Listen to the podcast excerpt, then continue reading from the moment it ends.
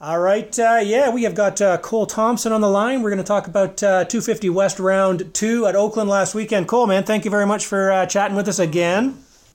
Yeah, thanks for having me again. All right, a little different this time. I'm, I'm a little farther away from you this time than I am. This is taking social distancing to the next level, but uh, uh, that won't happen this next coming weekend. So we'll be seeing you this weekend. But let's let's just talk about how the, the day went. I mean, Traditionally, they say Oakland is soft and ruddy. I didn't think it looked like that, but was it like that when you saw the track? It was um, it was challenging in practice for sure. It had a lot of rust and stuff. I thought as the day went on, it, it got better, but it was definitely soft. It reminded me a lot of an East Coast track, just um, a lot bigger. Like uh, layout wise, there was a lot going on, a lot of rhythm sections. Um, even early on in the day, it was it was tough to remember what jump I needed to hit and kind of what timing I needed to get for those jumps. So the first two practices, I think I was more so just trying to get all the jumps I needed to get down, and then from there I started to put speed, um, speed into it, and then uh, by heat race I felt really comfortable with the track, and then obviously heat race was good, better than it was in Anaheim, and then uh, main event better, but like it, it's just where I'm at right now. It's tough with being close to the top 10, but to get into that top 10, the group that's there right now, it's a really good group. And those guys are dialed in with the machines, dialed in with the fitness, and with the track and stuff like that, where I'm a little bit just off that and kind of just where I'm at with my riding, with my fitness, with the bike, everything. So, all in all, I think 12th was the best we could do. Um, probably should have had 11th if I rode a little bit better, but uh, all in all, 12th is uh, acceptable for where I'm at, and yeah, we'll carry on. Okay, now now you mentioned the track. Like a couple of those rhythm sections looked a little bit uh, a little bit awkward. Like a couple of the uh, that one where you jump back over the start line kind of deal. You jump the whole thing, kind of land on the table, and I don't know. Some of the stuff looked a bit weird. But you mentioned um, feeling. Are, are, you actually when you say fitness wise? Where uh, what do you think's the next step here for you? Are you working yourself into race shape kind of thing, or what's uh, what's up? Well, for me, like you got to think, I was not necessarily planning on racing. Uh, I was working on a deal to do something maybe next year just in Canada, uh, maybe even be retired. So I stayed somewhat active, but not building up. Uh, a, I had no base. Like I, I took, I took a full probably six weeks of doing nothing, like absolutely nothing.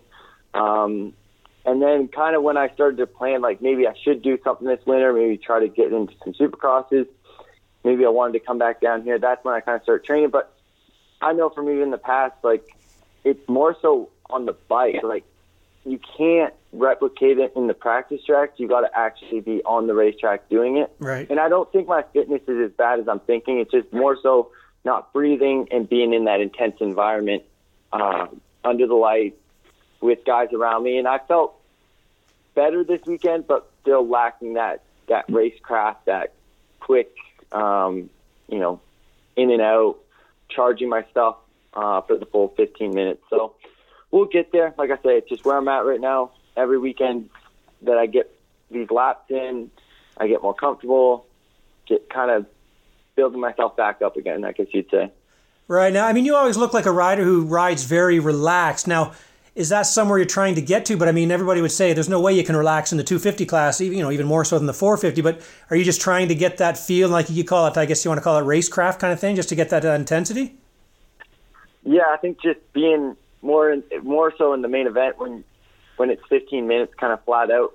Those guys that are from I'd say you know first to 10th, that that group ahead of me, they're getting a full 15 minutes plus a lap in where I'm maybe at you know, eight or nine minutes, and then I start to drop off. But this weekend in particular, I was a little frustrated. I was missing a lot of the rhythms.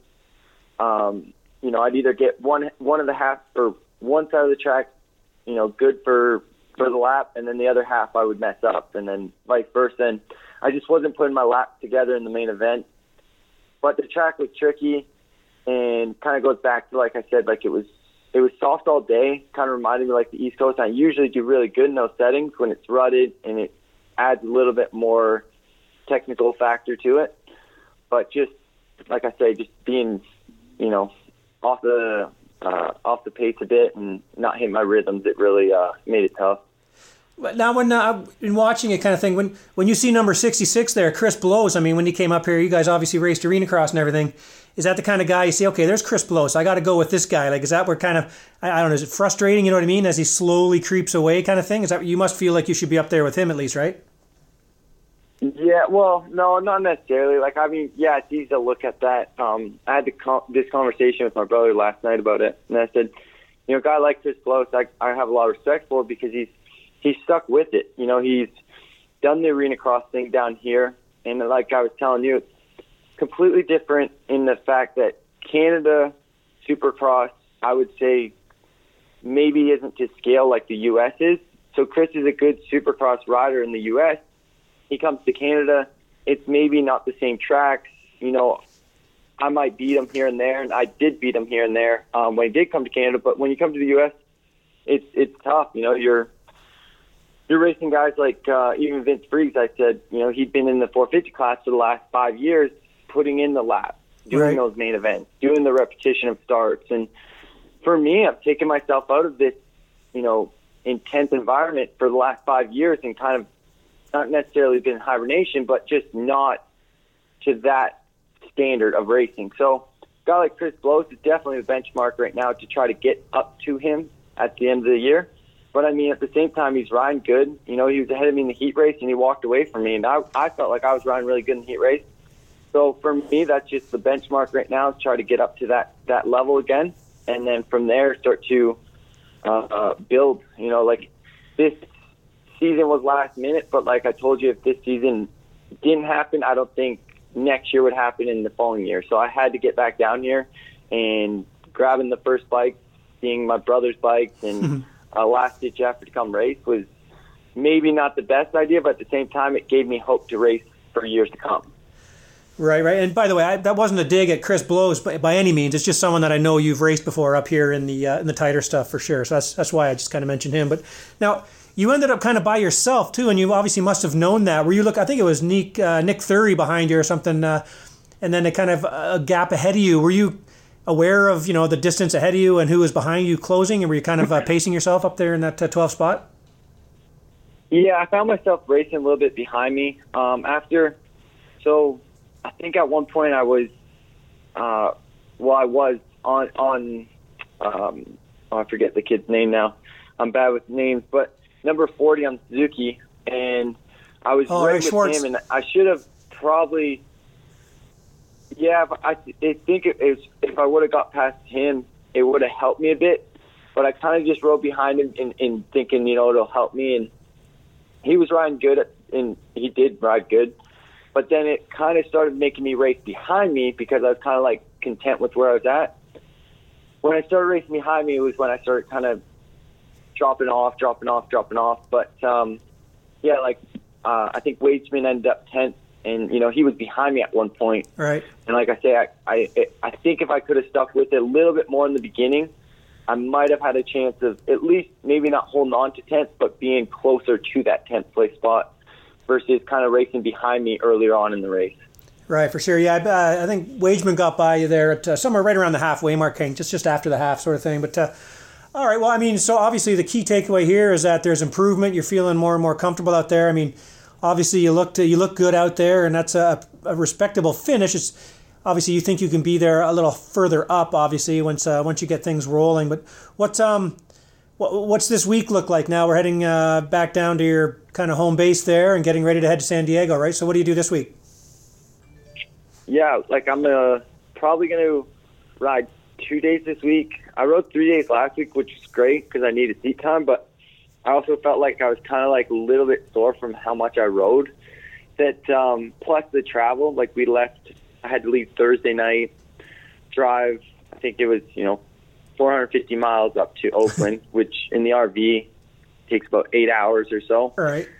This weekend, you know, 70 miles, 60 miles, 70 miles. So a lot more local, not having to do that drive, able to just kind of like focus on just getting good quality riding in, maybe do two days, um, and more so just work on some of the things that I wasn't doing great this weekend. And then, yeah, get ready, get the race bike ready, and head down to San Diego. I'm kind of looking forward to it because I raced there twice in 2016, and both times we raced there, I thought it was a really like good track, good dirt, and kind of um, a little bit more familiar to me. Like felt like it was more of a like East Coast round. But um, yeah, I think it, it should be good. And I haven't looked at the track map, but I'm sure it's going to be another technical and beefy track. All right, Cole. Well, hey, man, I appreciate you getting back to us here. Um, I'll uh, I'll be back in action there at, in San Diego. I won't. Uh, I'm not going to uh, shadow you quite maybe as uh, severely as I did at uh, A1, but uh, don't worry, I'll be lurking. Um, so I look forward to that.